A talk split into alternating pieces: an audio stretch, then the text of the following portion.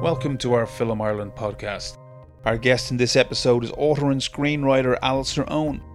Alistair is going to be discussing his new book, The Art of Screen Adaptation, which features a series of insightful interviews with 12 of today's top screenwriters.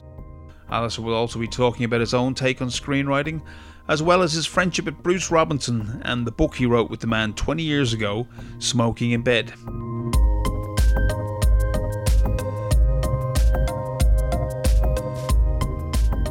You've also um, written a novel and uh, you've written a few screenplays yourself. So I know this is yes partly how you got inspired. You were kind of asked to do this. So maybe we could talk about your own screenwriting. Did you as a writer, where did you see yourself going? Did you plan on becoming a screenwriter or a writer? Back in the day, I mean, when I first got into movies, you know, sort of between the age of about 15 and 20, when I hoovered up movies at an alarming rate, I wanted to be a director.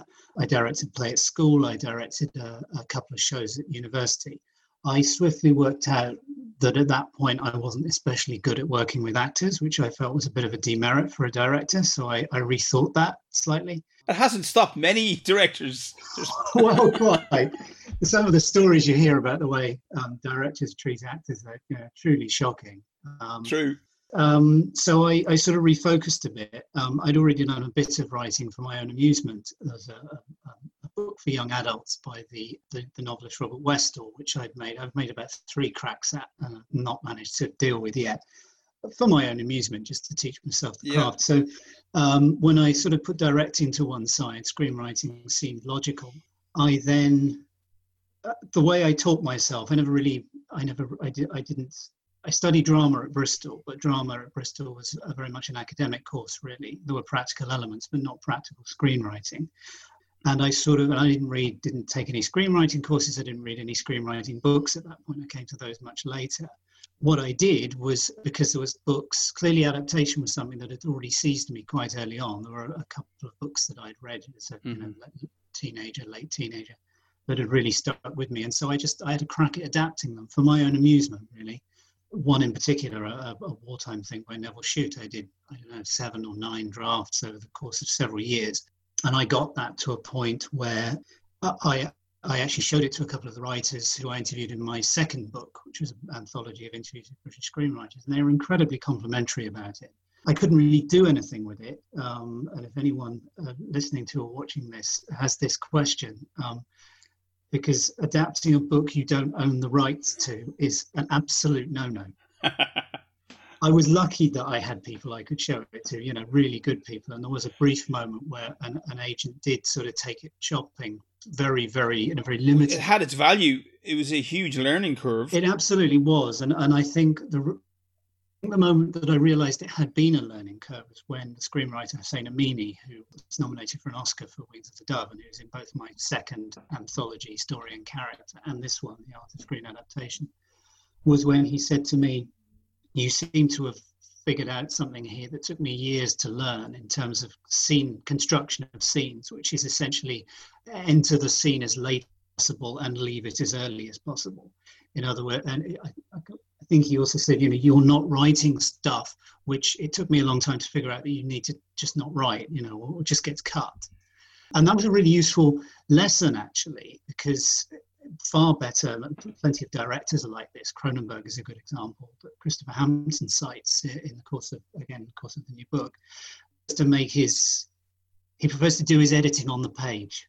Yeah. In other words, if you don't need it, don't write it, don't shoot it. Much more painful to write it, shoot it, and then have to cut it. And I think that's you know, so that taught me a great lesson. But so adaptations where you started writing, and you've written original script as well, and you're asked.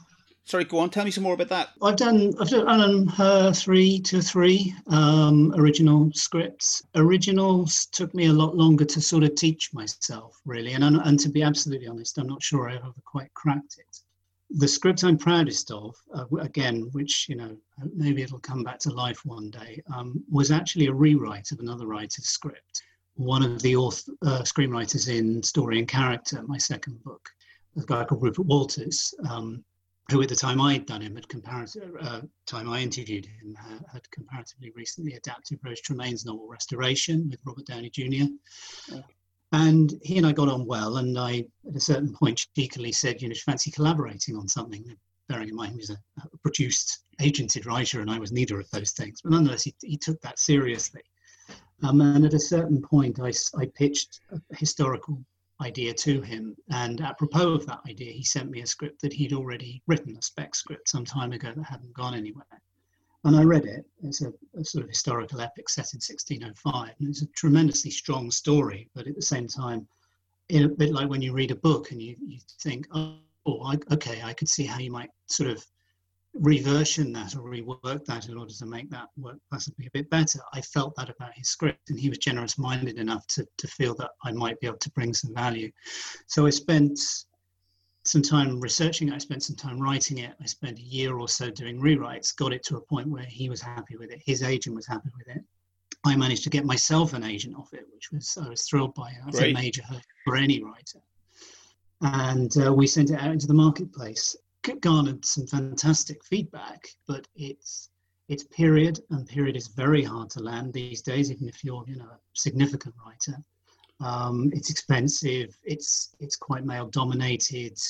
It would be a very tricky one to get off the ground. Rupert at one point said to me when we were working, like, "What does this? What is this script like?" And I'm normally very good at that. I'm normally too good at that. I'm normally able to say, "Oh yeah, it's X meets Y." It's I always love the one that um, the writer in the player when he's pitching to Tim Robbins. It's it's Ghost meets the Manchurian Candidate. I love that kind of thing. And I'm always usually I've got I've usually got that in my head, um, which has sometimes been a problem with my writing that it is too generic, that it lacks its own identity. In this case, I was stumped really, and the closest I could get was well, it's sort of a bit like Rob Roy meets The Mission two of the I think finest films ever made. Good pitch. uncompromising, difficult material, whereas another one I've got, the Robert Westall one, my pitch would be it's the Terminator meets the Crucible. Now I think that's a much better. yeah, but um, you, would have a lot of executives scratching their heads and they'd be afraid that they miss something and they'd go for it. so I did that, and then sort of alongside that, um, when that didn't go anywhere, I'd been wanting to write a novel for a long time, um, and I sort of I didn't have the confidence to do it. You know, screenplays 120 pages, you don't have to write prose in the same way. I mean, some writers do. Yeah. There are some fantastic, obviously, we know there are some fantastic screenwriters who they're, they're just great writers and they happen to work in in movies. Um, Bruce Robinson is a good example. It was no surprise to yeah. me that he ended up writing a novel because if you read his screenplays, Killing Fields, for example, or even Withnail, they're extremely novelistic. But I'd always wanted to write a novel, and um, an idea just had occurred to me that I'd originally considered writing as a screenplay, film script, decided to tackle it as a novel instead, uh, wrote it in short chapters, decided it was going to be a novella, so it wasn't too, you know, scary a thing to look at, chipped it off over the course of a year, and and put it put it up on Kindle myself, because to be honest, uh, a cross genre novella from a first time fiction author is not what publishers are falling over themselves to it's very hard to get published. I mean, they don't want a novel. They want a series of novels. They want a ten-year plan for and one great book to start that off. So it is hard. I, I have it on my list. It's on. I, I bought it yesterday. I'm looking forward to reading it this week. So oh, I, lovely, good. Hope you enjoy uh, it. Well, I'll get back to you. I'll be wanting my 99p back. I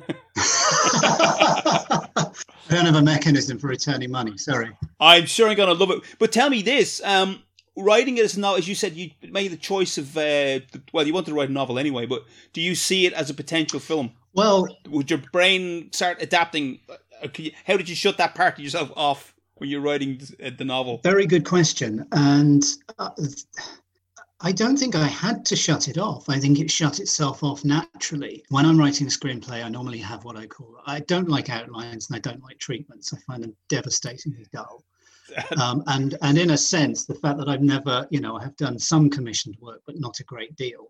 My work, other than that, has been spec of one kind or another, even with the Rupert Walters script. You know, there was a script already and, a, and another writer there. And there is a luxury there. You can take your time. You can attack it in whatever way you like. You know, Rupert didn't say to me, do an. Actually, Rupert did say to me, do an outline. And I said, well, no, I'm just going to tell you now on the phone what I'm going to do with it. And if you don't like it, I won't do it. And he said, fine, do that then so I've never really had to engage with these. Sarah Phelps talks in the Art of Screen Adaptation about how whenever she hears a, a, about a fellow writer doing like the third draft of, or fourth, fifth or sixth draft of their outline or treatment, her soul dies for them. so I don't write. I have tended not to write outline, outlines and treatments for scripts because I haven't had to because they're not commissioned. I have the luxury to be able to just jump in and find the story and the characters by writing.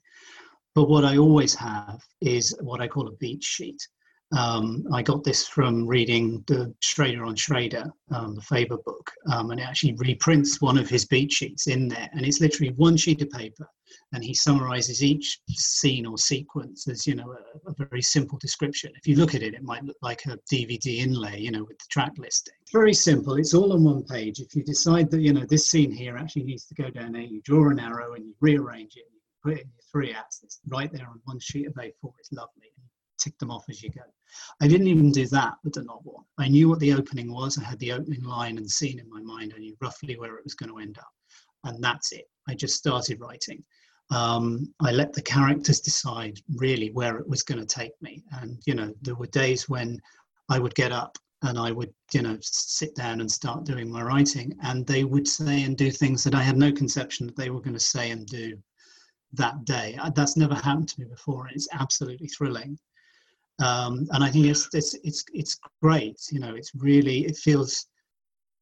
I the, the mistake I made um, with with some of my original screenplays, they feel like screenplays, they read like screenplays, they're structured like screenplays, but the characters lack interior life, and the reason for that is because they're genre pieces that were driven by genre, driven by plot. In other words, sort of the definition of melodrama, which is story driving character, rather than drama, which is character driving story the vetting officer than the novella was the first time I really felt like I, I'd conceived of a character and I kind of knew who he was and what his dilemma was and what his backstory was. And him trying to figure his way out of this dilemma or, um, you know, arc his way away from the tragedy in his past was the drama that I was telling. Um, and then the structure found itself. I didn't anticipate writing it in three parts, but it is in three parts. But they're not the kind of three parts that would naturally adapt for TV. Part one is set in the present, part two is set in the past, and part three interweaves the past and the present. I'm not sure it would adapt in that way. And as I was writing it, I wasn't even thinking about whether it would adapt in that way. What I was thinking was, bloody hell, I really love this structure. I don't know where this came from, but I'm really enjoying it, and I would enjoy reading it were I a reader. And ultimately, I think that's the test. Are you writing something you yourself would want to read, or you yourself would want to watch? You can spend far too much time thinking, will the audience like this? Will the audience understand this?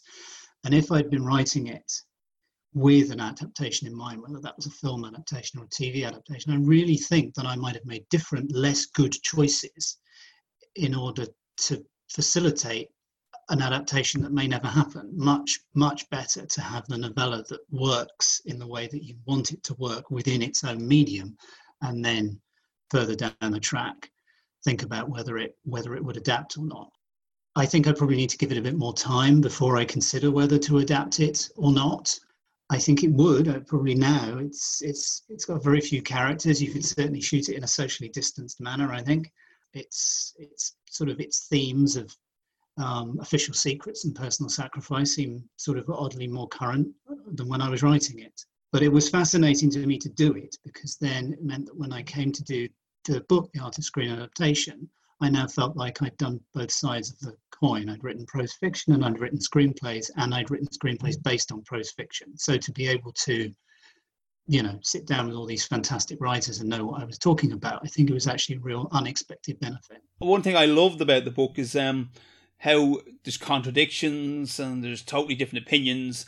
And they're not going to give you some magic kind of formula for you to go off and write your own book. You have to have that no. energy yourself. But there's Agreed. great guidelines and methods. And one was the lovely argument over treatments. But I found yes. that mostly it was novelists and playwrights that hated treatments. and that made sense to me. True. But I do, I, I kind of write treatments. It took me a long time to get into writing treatments. And I find I agree, and, and I struggle with them, but I also write them in such a way that I feel this could be the first draft of the script. I just need to use it as my template, and I will try and write in a prosaic fashion if I can now and again. As you said, like you, you hear all this thing about oh, just write what's on the surface. If it ain't on the stage, it ain't on the page kind of school of thought. And I, no, everything should be embraced. Sometimes you need that lyrical language to evoke a mood that might exist that you can't show agree. in someone sitting down and looking out the window. You know? Yeah. No, I, I completely agree with that. And um, one of the writers that I uh, interview in this book and and interviewed in Story and Character, again, I mentioned Hossein Amini. He very much believes that too. If you read, if you read James Sallis's novel Drive, it's yes. it's the quintessential hard-boiled noir style, very kind of you know a modern equivalent of yeah Dashiell Hammett's and um, Raymond Chandler. Sallis name checks a lot of the more recent hard-boiled writers like you know Richard Stark and so forth in the book, and you read it and you think, oh well, you know this would make a very you always read like a screenplay on the page, you know, short paragraphs, punchy description, uh, hard-boiled dialogue, and then you come to read Hossein Amini's screenplay, page one, and it's really quite dense, and he's, he's describing in some detail mood and mm-hmm. atmosphere, mm-hmm. and it's a car. He the driver's in a car, and well, so well he should be. The film is called Drive. Um, so you know, Hoss sets out the stall of the movie in that in that scene. But considering what he is writing as a car chase, he's writing a car chase in a very character-driven and mood-driven way. And you know, some some screenwriting mm-hmm. gurus or manuals might tell you not to do that. I mean, in a sense, I think I think whatever works really. I think I think limiting yourself and saying you can't do that is possibly not a good idea. Try it, see if it works. If it doesn't work, do something else. But well, the one thing it absolutely should be is a fantastic read. Whether that is, you know, if you look at it's not an adaptation, but if you look at the script for Alien, for example, I think uh, David Giler and Walter Hill they write that in a way not a lot of screenwriters would one single line per sentence so it's very sort of staccato um, Hoss's is the exact opposite of that, and both work in their ways. So, you know, however you want to find your screenwriting voice, I think. What were the biggest surprises that came out of the working on this book and talking to the various uh, writers for you? Surprises. Hmm. I suppose I, I've, I've interviewed write, quite a lot of writers over quite a long time now. So, um, and, and I tend to have a pretty good idea of the writers I'm talking to before I talk to them. I'll have, you know, partly because that's why I'm interviewing them. They'll tend, generally tend to be writers that I admire or have written something that I really want to talk to them about. And I'll do my research, usually just primary research, which is, you know, reading the scripts, as I say, watching the films, um, reading the, obviously reading the source material. Um, I don't think there was anything that came out that surprised me greatly. Possibly that, that, that so many of them were opposed to writing outlines and treatments, but that was that was more heartening than surprising because it kind of reinforces a. But, but again, to an extent, I think if you're, I am aware that you know there will be people reading this book that are both seasoned writers and will read it, you know, out of interest, or maybe they, you know, they're quite interested to hear what some of these people might have to say. It's but... worth marking now, by the way, that this book is not just for people wanting to adapt screenplays. Anyone who is interested in writing at all should read this book because it's about it's about writing. Full stop. Well, yes, because you know, and quite a, one of my first set question, or one of my first set questions is: um, uh, Is there a are different creative gears engaged in writing adaptations yes. to writing original screenplays? And the most common answer, as I recall from across the dozen interviewees, is actually no they sort of broadly use the same um, the same facilities. You're still having to wrestle with story and character. It's just that you know you're presented with the story and character, but rather than creating from the ground up, you're actually having to make choices about losing stuff. Um, you know, what what do I need to keep? What do I need to lose? What do I need to reshape? And then, of course, you get into really interesting areas of you know you've you've, you've been which can drive um, viewers and fans of novels absolutely spare. Um, you've got a 350 page novel, um, you've got two hours of film time or three hours of TV time. And not only has the writer, the screenwriter, cut your, some of your favorite scenes and dialogue, they've actually invented new scenes and dialogue of their own. Why have they done this? Well, clearly, you know, if you're adapting, let's say, a whodunit, a carefully, a careful Swiss watch of a, of a construction on the page, and you've sliced out certain characters or scenes or plot details to make it work within an, a, briefer time constraint, you are probably going to have to make up new stuff in order to, you know, um, link together your your new creation. I was thinking of Sarah Phelps because um, She doesn't feel she's enthralled to the source material. She picks projects that contain within them a story she wants to tell. Now, whether that ends up being quite the same story that the novelist wanted to tell is sort of beside the point. Um, and she writes the kind of adaptations that are likely to have purists, devotees of the novel, people that come in wanting to see either some faithful rendition of their beloved book or uh, something that has occurred to me since doing the book. I, I, I, do sometimes feel that people, it's not so much that when people get upset about adaptations being travesties of the book, that they are actually fans of the book or indeed are even terribly familiar with the book. What they may be familiar with, however, is previous adaptations of the. Now, if you take something like Great Expectations, previous adaptations of Great Expectations, they may have varied in length wildly. And I, I, can't think how long the David Lean film is, but I doubt it's more than about an hour and 45 minutes. Whereas, you know, you've got BBC adaptations over the years that, you know, are several parts, four or five hours or whatever. Nonetheless, quite a lot of the adaptation choices made, or some of the key, um, you know, like the greatest hits, you might say, of Dickens, The mm-hmm. P, um, Joe Gargery, you know, What Larks Pip, um, uh, and, and, indeed um, the, the f- famous opening with, with Magwitch. Do you know what victuals is? Do you know what a file is?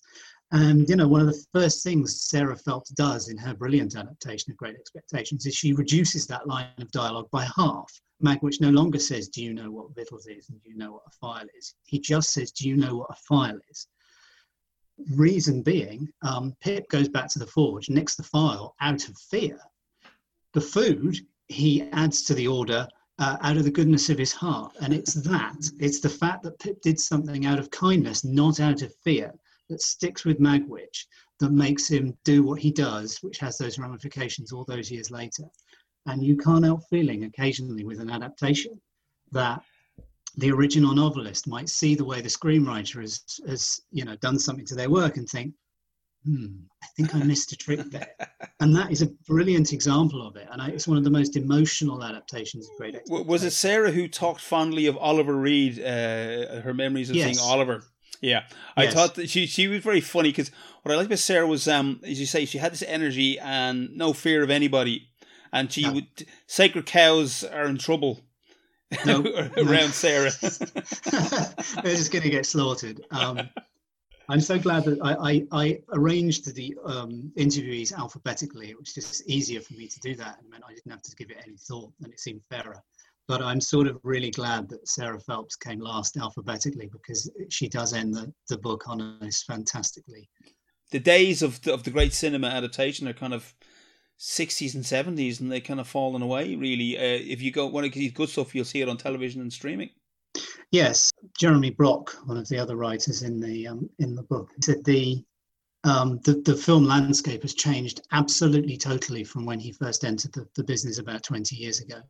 And you know, I, even I can see that just as a, as a viewer. When a film like The Goldfinch, for example, is released, uh, John Crowley directed from a script by Peter Straughan from a novel by Donna Tartt. You know, this would have been back in the day, and I suppose by the day I'm thinking the, the era of things like The English Patient, this would have been a big prestige, award winning, probably quite commercially successful literary adaptation. And now you are, as you say, you're seeing that kind of thing on TV. I mean, another good example, um, which again happens to have been written by one of my interviewees or, or um, co written, uh, was The Alienist from the Caleb Carr novel. That book was first optioned when it was in galley proofs by, I think, the producer Scott Rudin. And I understand went through a, a succession of um, high-priced Hollywood screenwriters trying to um, wrestle this very thick 19th century New York set crime novel into a sort of two, two and a half hour feature, and it defeated all of them. Um, and with good reason. It, it's it very dense in terms of detail and period and plot and character.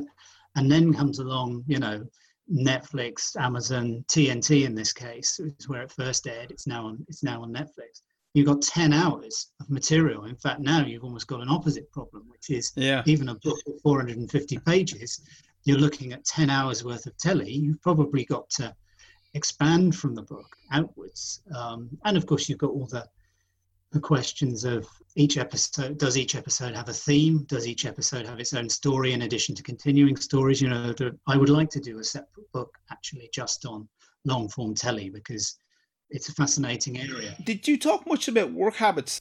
Some of that comes out along the way. I mean, you know, you do get an insight into that with the "Do you keep the novel by you?" question. I, I loved Sarah Phelps's answer to that, where she um, she was it that one or an answer to another question where she said, "Well, that sort of implies a kind of desk that I simply don't have," and she described the kind of desk she does have. I did more of that in my second anthology, Story and Character. I suppose because this was originally pitched to me as a how-to book. Mm-hmm. Um, as in I would have sat down and told people how to adapt. There was no way I was going to do that. I'm not remotely that arrogant. Um, I hope I'm not. I pitched it back to Creative Essentials and said, well, look, you know, I'm not going to do that, but why don't I find 12 other guys and, and you know, screenwriters, not just guys, happily. Um, lovely that in this book I was able to do what I wasn't in story and character, which is make sure that the gender, it's not quite gender balanced. Would have been better if one yeah. writer hadn't had to drop out, but that was nice that it, I was able to have you know almost as many women as men in there. But I'll get I'll get some great screenwriters and they'll tell you how to do it. But because it was therefore focused rather more tightly than my previous anthology, and of course what I did have the benefit of is um, I did interview them most of them in their own not all of them but some of them in, in their own uh, homes or in their offices so you kind of get a sense of of them as as as people and i hope that comes across too, because obviously as an interviewer, one responds in different ways to different people, um, and you get sort of different feeling on the page, and I hope that comes across. Uh, definitely, uh, you, you hear voices and you, you feel a relaxed sensibility coming from them dealing with you, you know, and that, that's a that's a big deal. I mean, everyone forgets how much work goes into an interview. When I did my first book, which was a book of uh, interviews with Bruce Robinson, um, I did so much research because I'd never done it before, and I wanted, you know, it was for Bloomsbury, a big publisher. It was a very big deal for me. Uh, I was down at the BFI library. I was reading everything. I did reams, stacks of photocopies of every review of the Killing Fields. You know, I read through it all. I had so many questions, um, and I sort of did that to a lesser extent with the second book, Story and Character. By the time I got to my third book, A Book of Interviews with Christopher Hampton, I looked at his vast body of work as a screenwriter and a playwright, and I thought, if I if I do that for this, if I read every review of every play and every screenplay, and and uh, this is, you know, he's he's written God, God knows how many unproduced screenplays, never mind the produced ones. So I just I said to myself, okay, what I'm going to do here is I'm going to forget secondary research. It's going to be primary research. I am going to read the source material, I'm going to read screenplays, and I'm going to watch the films or TV series that have been made. And I am then going to write down the questions that I would want ans- answering as a moderately intelligent reader or viewer or fan of Christopher Hampton's work. You know, I'm, I'm, I'm not a theatre person particularly. It's ironic I've worked on the fringes of theatre for, for quite a while but uh, and here was I doing a book of interviews, which was with um, one of the foremost playwrights of our age. So I just thought, well, you know, he's an incredibly bright bloke.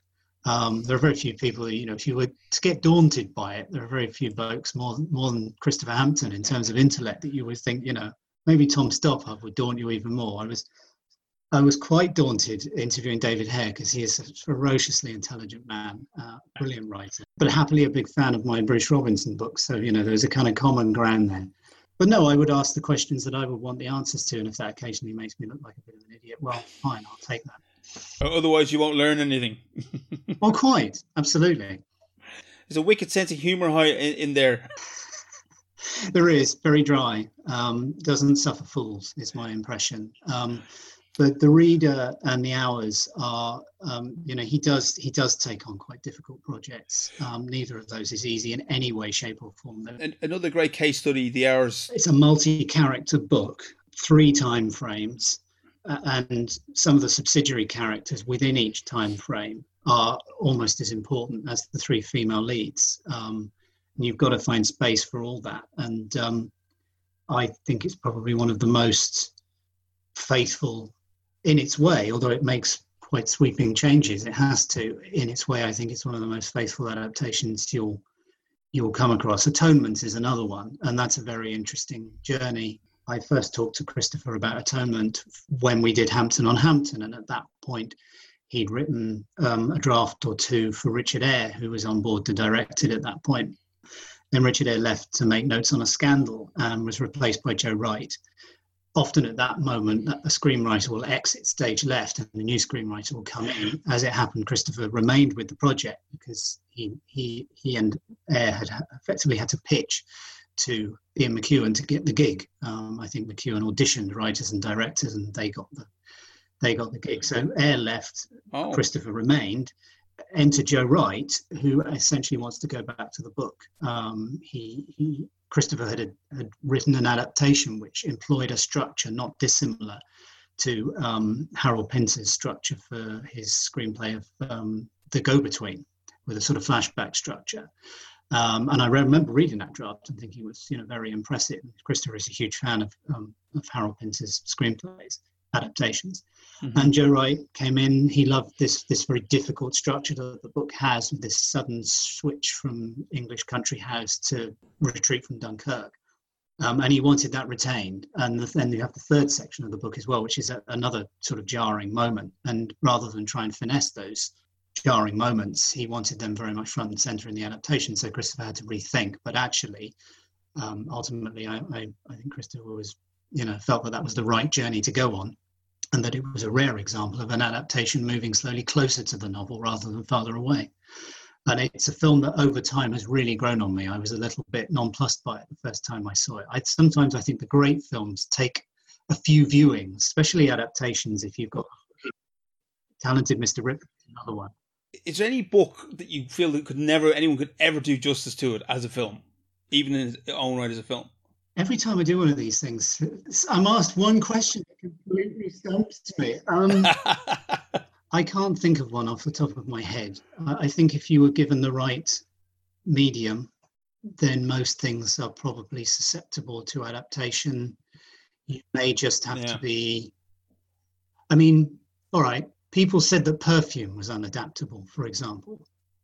Uh, Patrick Süskind's novel, which um, was turned into the film with um, Ben Whishaw. Here's a novel which is about a serial killer in 18th century France.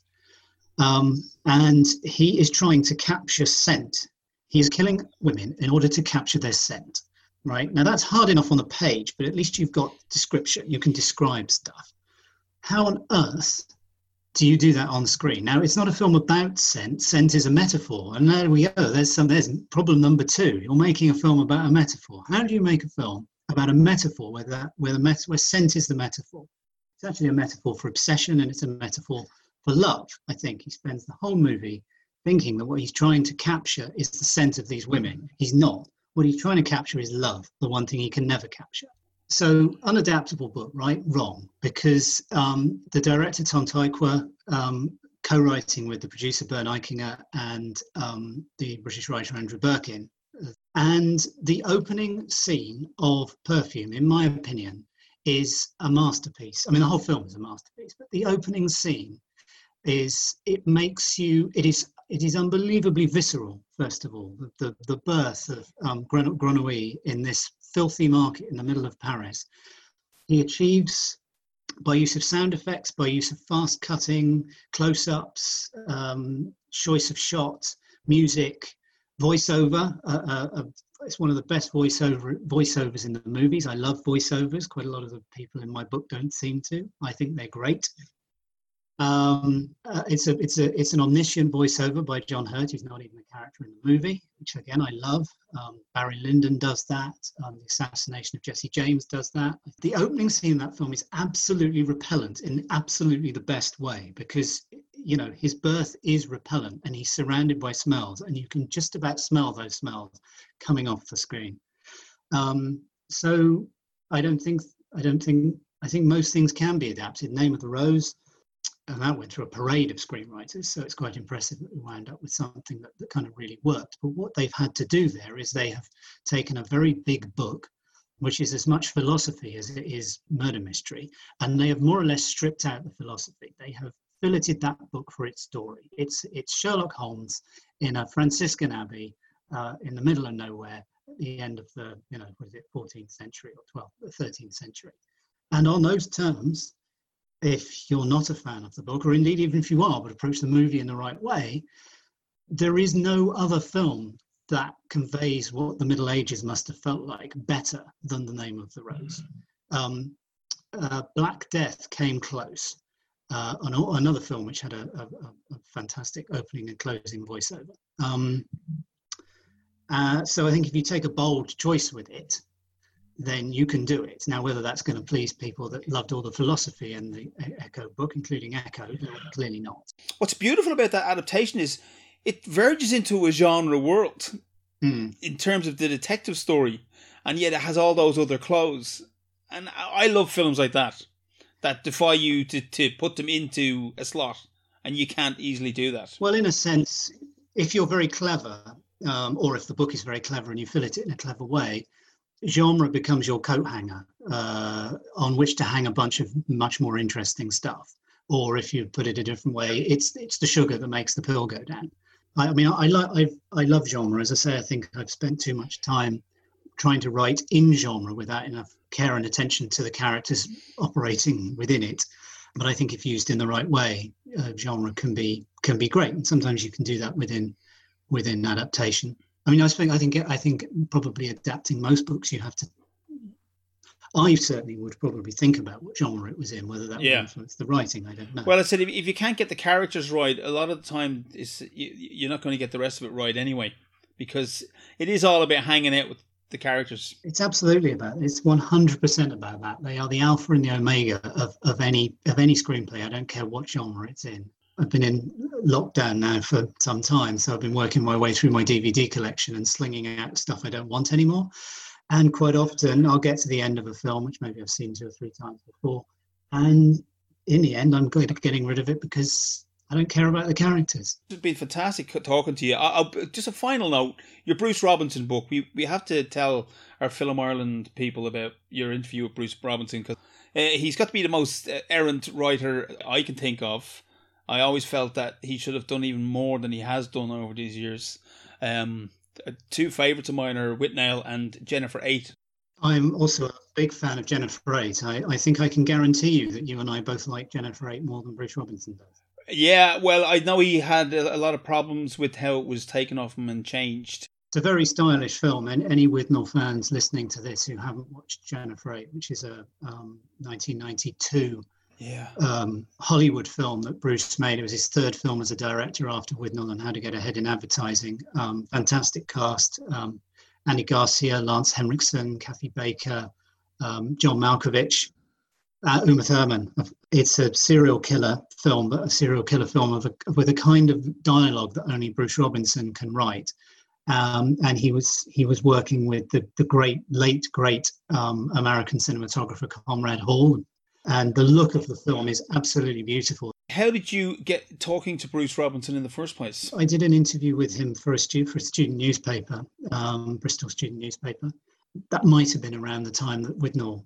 Uh, yes, it was. It was around the time that Withnail was re-released, possibly the first time it was re-released, not even the second time. Again, dates me. It was, you know, it was it was great. I um, I arranged it and I rocked up at um, um, the nearest station to where he is in the middle of the countryside. It was snowbound, and he wasn't expecting me. When he, I phoned him, and I said, "You know, I'm here," and he said, "Oh, I didn't know you were coming. I, didn't you get my fax?" No, no, no, I didn't get your fax. Anyway, he, he turns out specially to pick me up in the in the Range Rover and um, takes me back to his farmhouse, and we do this fantastic interview. I've still got the copy of Withnail, the script, the free copy that I got with Sight and Sound. It wasn't even a copy that I bought, giving him royalties and I've still got that, and I've still got his signature and the thing he wrote in it. Um, so then we did that, and it was great. Then some time later, he published his novel, Peculiar Memories of Thomas Penman, and so by that point, I'd done a bit of film criticism for film reviewing for Time Out, a bit of film book reviewing for the Independent on Sunday, and um, I wrote to him and said, "Do you mind how about I interview you about the novel?" And he was like, "Fine." So I, I managed to land that with the Observer, one of those kind of Q and A style pieces. And then sometime after that, I had the bright idea of doing a Q&A book with him. This was at the point where Faber were publishing a lot of these kind of things, Scorsese on Scorsese, Schrader on Schrader, that kind of thing.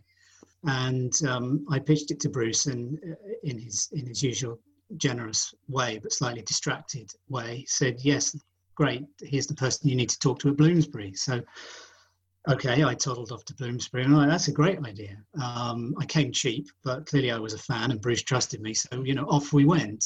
And I'm sure there were people that would have I was paid three grand to do it, uh, and I'm sure there were people who would pay three grand to do it because I got to spend six weekends at Bruce's farmhouse. I got to drink endless uh, glasses of red wine with him and uh, take a drive in his Aston Martin DB5, silver with blue interior, and no seatbelts. I didn't realise that classic cars don't have to have seatbelts. But I was tooling around the uh, very narrow uh, lanes near where he lives with very high hedges. Like, oh my god! But you know, what a what a great what a great first book. And because of that book, and Bloomsbury were really happy with that book. They they kind of more or less did what you I suppose always hope as an author that a publisher is going to do. And I suppose so few people are lucky enough to have it happen. And they more or less said, "What do you want to do next?" And what I wanted to do next was an anthology of interviews with British screenwriters. So thanks to Bruce, I kind of have a career. Excellent. And I will never I will never cease to be grateful to him for that. The style is, is similar. You did, did the interview style. Did you go in for heavily prepared, or did it come out because you knew the relationship was a bit more relaxed? Well, as I say, I, I did I did low all that research at the BFI library for the for the Bruce book. So I went in with, with you know reams and reams of stuff and loads and loads of questions. Um, it, it seemed to work. I mean, people have commented that uh, one review says something like the, the, the, the interview is clearly on Robinson's wavelength. And I think I think that's that's lovely to hear as an interviewer because it means you've done your job properly. Whether or not you are on their wavelength, I do happen to be on Bruce's wavelength um, to an extent, um, creatively, politically. Um, you know, he's he's he can be off the off the chain sometimes, but in in an entirely great way. Um, he's a fantastic writer. Um, as I said, it was no surprise to me that he ended up writing a novel because his prose style is so fantastic. I completely agree with you that it's a shame he hasn't done more he's a very individual um, writer. He writes what he wants to write in the way he wants to write it. He went on to do publish his, his really quite startling book on Jack the Ripper, which he spent 15 years on. So he's and he's done. You could argue that he's done um, a great film as a director, which is Withnail, a great film as a screenwriter, uh, just a screenwriter, which is The Killing Fields, a fantastic autobiographical novel, and um, a truly startling piece of non-fiction and that's all things. All things in pretty pretty damn good. I talked to him for the first time actually on the phone just the other day because um, um, um, smoking in bed, um, the, the, book of conversations with him is is about to turn. It will be turning 20 in November, uh, celebrating its 20th anniversary, which I can't quite get my head around. And he was rather shocked to hear it as well. Um, so I thought I'd you know give him a call I know exactly what to expect when I call Bruce, and doubly so now. You know, when when tri- political times are so deeply troubling over mm-hmm. here, I knew what, and you know, we were both ranting and swearing away within within two minutes. You know, I, I would love to see what he might produce now. I sort of vaguely got the sense that, like me, he's so nonplussed politically that actually it's actually quite hard to write anything. That it's so unsettling, so crazy that um, settling down to, to, to writing fiction feels feels difficult. It does for me anyway. I know to look at the world at the moment, it feels like there's some kind of crazy writer already ahead of the curve, writing reality. well, there was an idea I was. This is an original idea. There was an idea I was pursuing for quite a while, um, which would I, I, I heard at one point that um, I think I read somewhere that the producers of the Omen trilogy originally had in mind a quadrilogy in which Damien ended up um, as president, but they never made it because the third film wasn't as successful as they hoped it would be. So I was sort of for a while with some friends developing that, as it were, unmade. Uh, wouldn't be an omen film clearly, but you know, we we we um, jocularly referred to it as the devil president, and then we sort of talked about reviving it and then trump came along and suddenly what was going on in the white house suddenly seemed so much more ridiculous than than the president being the son of the devil that we just abandoned it you know sometimes fiction is reality is so crazy that fiction can't keep always up. truth will always be stranger to and fiction to quote an old cliche Alistair, thank you so much for taking this time out to talk about the book. The book is wonderful. Uh, I hope it does really well. Thank you. And I'll be talking to you when I've read your novel. I look forward to reading that too, The Vetting Officer. Oh, great. No, I, I, I hope you enjoy that one. And listen, um, in fact, you know, th- thanks so much for your time. It's been a pleasure. That was uh, very enjoyable. Talk to you soon.